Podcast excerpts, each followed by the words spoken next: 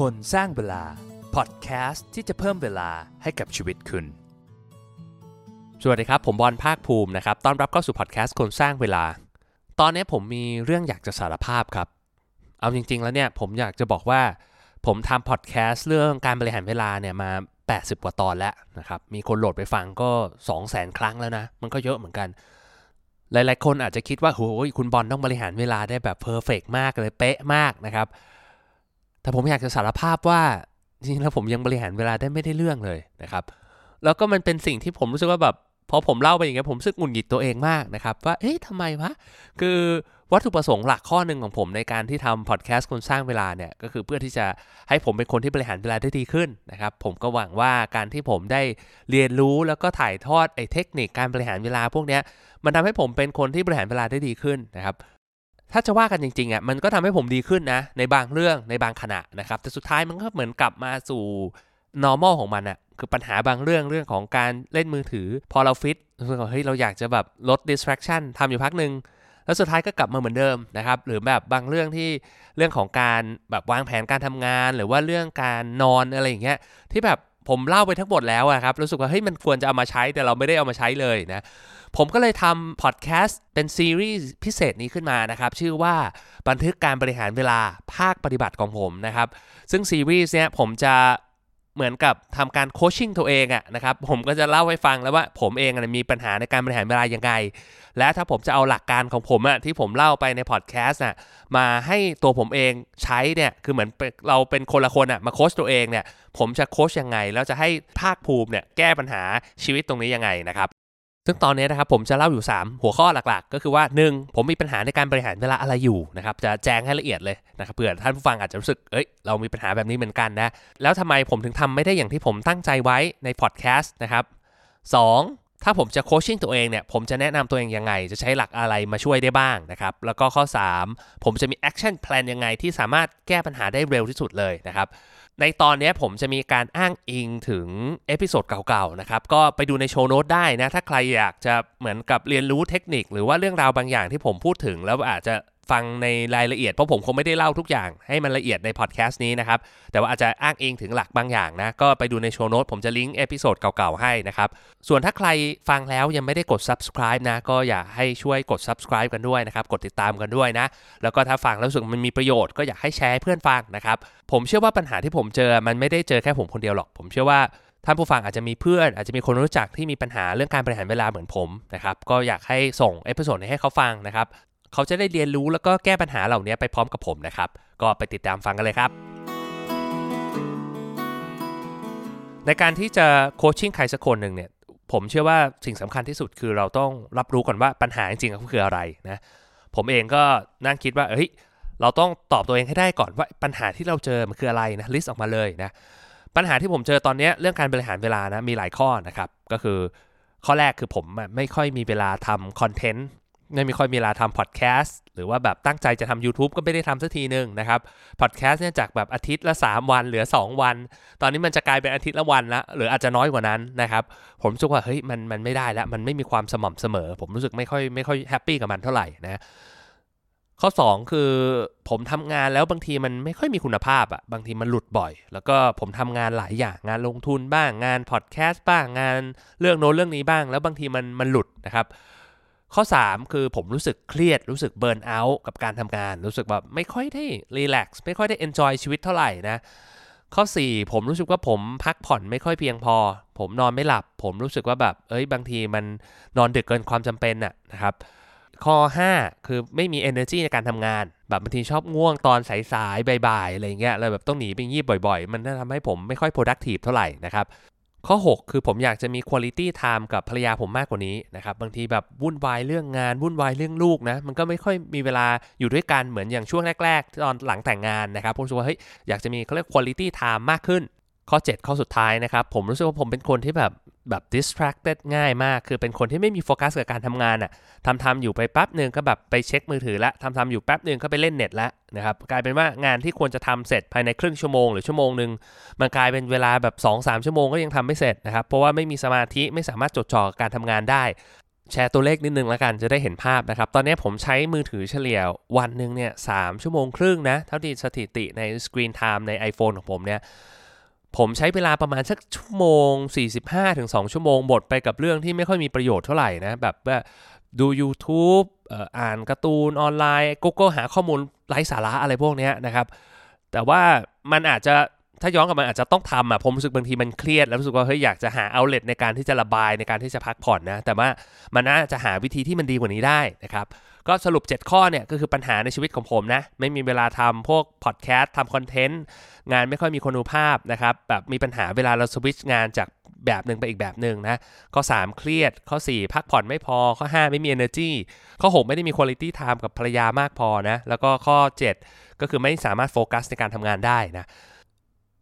ผมก็มาคิดอีก step หนึ่งนะครับ ว่าเฮ้ยจริง ๆ แล้วเนี่ยเวลาเรามีปัญหาในการทำงานเนี่ยแล้วมองหา pattern มันอะว่าไอ้ไอ้เจ็ดข้อเนี่ยมันมันมีสาเหตุมาจากอะไรบ้างนะ ผมก็ได้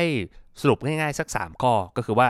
ข้อแรกเนี่ยผมไม่ได้วางแผนการทำงานอย่างมีประสิทธิภาพ แล้วก็แบบไม่ไม่ balance อะผมแบ่งเวลาหรือ allocate เวลาได้ไม่ดีนะครับเช่นแบบเรื่องของการพักผ่อนการให้เวลากับชีวิตส่วนตัวอะไรพวกเนี้ยคือจัดจัดสรรหรือว่าวางแผนได้ไม่ค่อยดี นะหรืออาจจะไม่ได้วางแผน ข้อ 2 ก็คือว่าผมคิดว่าปัญหามันเกิดจากการที่ผมไม่สามารถ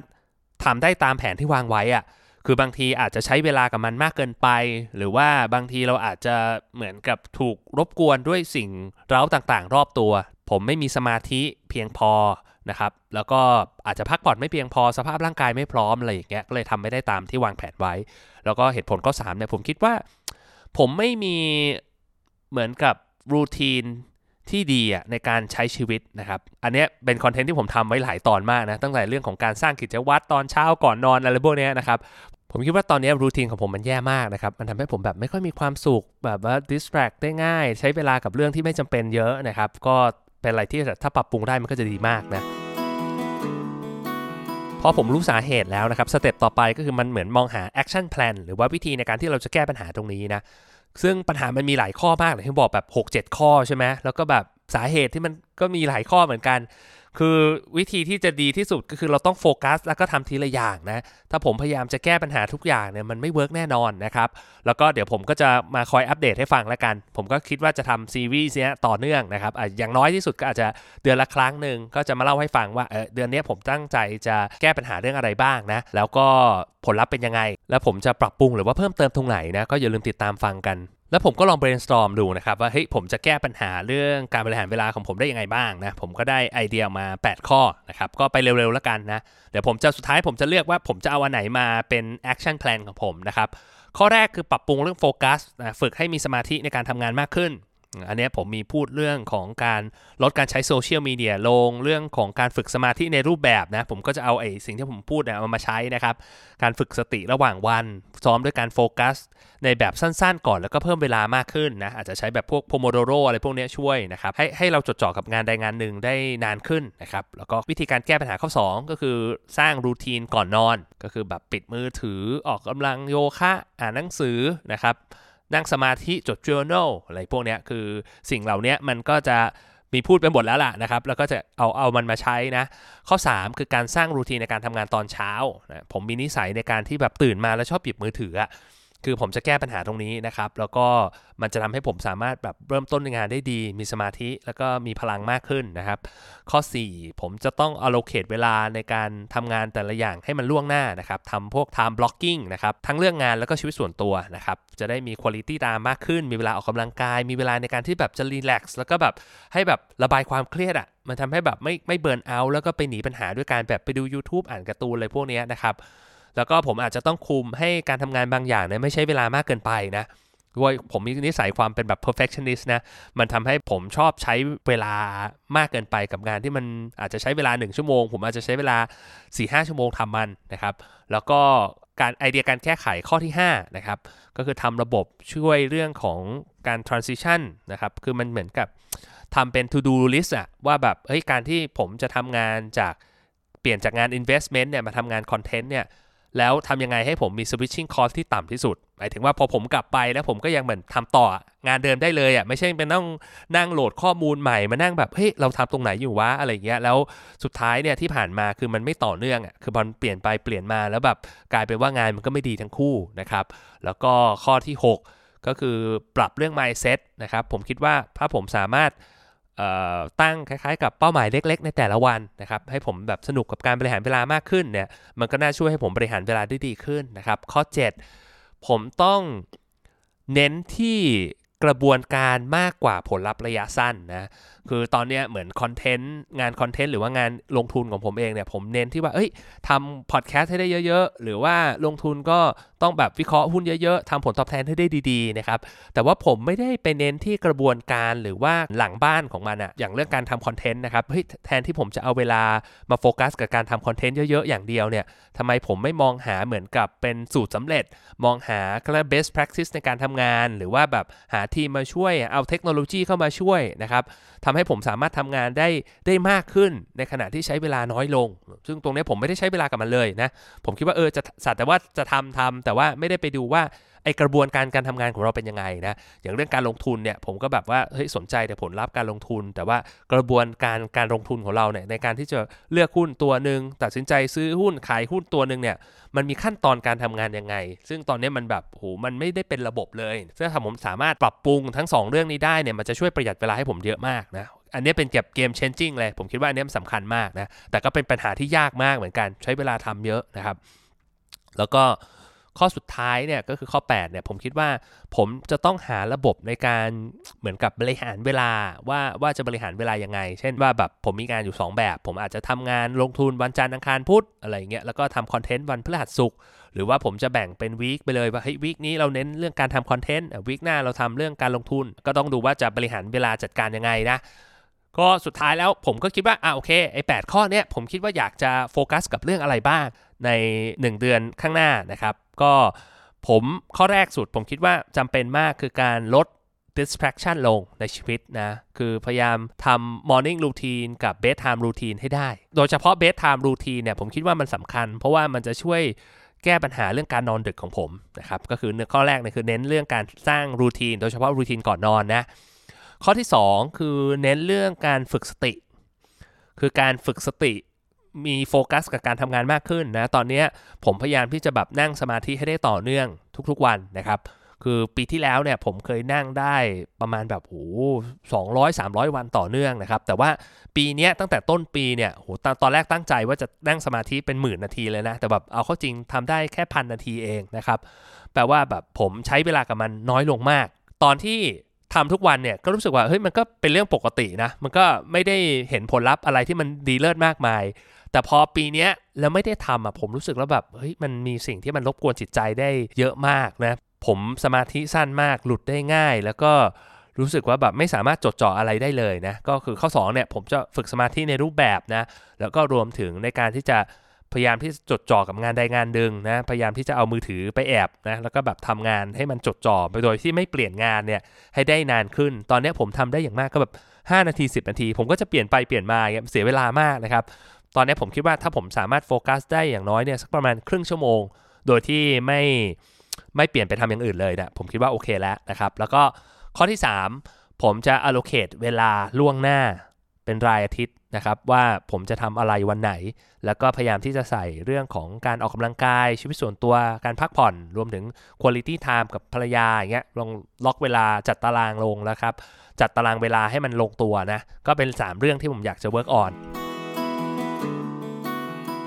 แล้วนี่ก็เป็นบันทึกในการบริหารเวลาของผมนะครับ ภาคปฏิบัตินะ ก็อยากให้ท่านผู้ฟังลองเอาไอเดียไปใช้ดูนะครับ ฟังแล้วเป็นยังไงบ้าง มีปัญหาอะไรที่คล้ายๆ ผมไหมนะ หรือท่านผู้ฟังอาจจะมีปัญหาที่ต่างกันไปนะ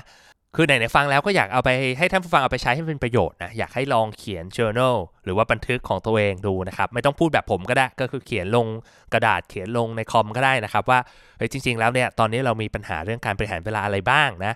แล้วสาเหตุมันคืออะไร แล้วเราจะแก้ปัญหาตรงไหน แล้วก็ที่สำคัญที่สุดก็คือต้องมี action plan ครับว่า เอ้ย เราจะ action ยังไง เราจะมีอะไรที่เราอยากจะทำเราอยากจะปรับปรุงนะครับ เริ่มทีละเรื่อง 2 เรื่องก่อนนะแล้วค่อยมาดูว่าเฮ้ยจะปรับปรุงตรงไหนเพิ่มเติมนะครับ แต่สำหรับผมที่แบบจะปรับปรุง 3 เรื่องเนี่ยเพราะว่าระยะเวลาในการรีวิวผมมันค่อนข้างนาน ผมคิดว่าเอ้ยสักเวลาเดือนหนึ่งเนี่ยทำสัก 3 หัวข้อเนี่ยมันน่าจะเริ่มเห็นผลนะแล้วก็บางอย่างเนี่ยผมทำมาสักระยะหนึ่งล้วก็รู้สึกว่าเอ้ยถ้าทำต่อเนื่องไปเนี่ยมันก็ไม่น่าจะมีปัญหาอะไรมากนะครับ ก็ลองเอาไปใช้ดู ผมคิดว่ามันน่าจะได้ผลนะ กระบวนการในการแก้ปัญหาเนี่ยเราบอกว่าปัญหาคืออะไรสาเหตุคืออะไรแล้วจะแก้ยังไง ท้ายที่สุดแล้วผมอยากให้ท่านผู้ฟังเป็นคนที่บริหารเวลาได้ดีขึ้นนะครับ มีเวลาให้กับสิ่งสำคัญในชีวิตมากขึ้นนะ ก็ขออวยพรนะครับ ให้สำหรับคนที่อยากจะบริหารเวลาได้ดีขึ้น ให้ได้ประสบความสำเร็จ แล้วก็สุดท้ายเนี่ยได้เอาเวลาตรงนี้ไปใช้กับสิ่งที่เราอยากจะให้มันเป็นนะครับ ไปทำความฝันของเราให้เป็นจริงทำชีวิตให้มันมีความสุขมากขึ้น ให้มันคุ้มค่าให้แต่ละวันมันมีความหมายมากขึ้น แล้วพบกันใหม่นะครับ สวัสดีครับ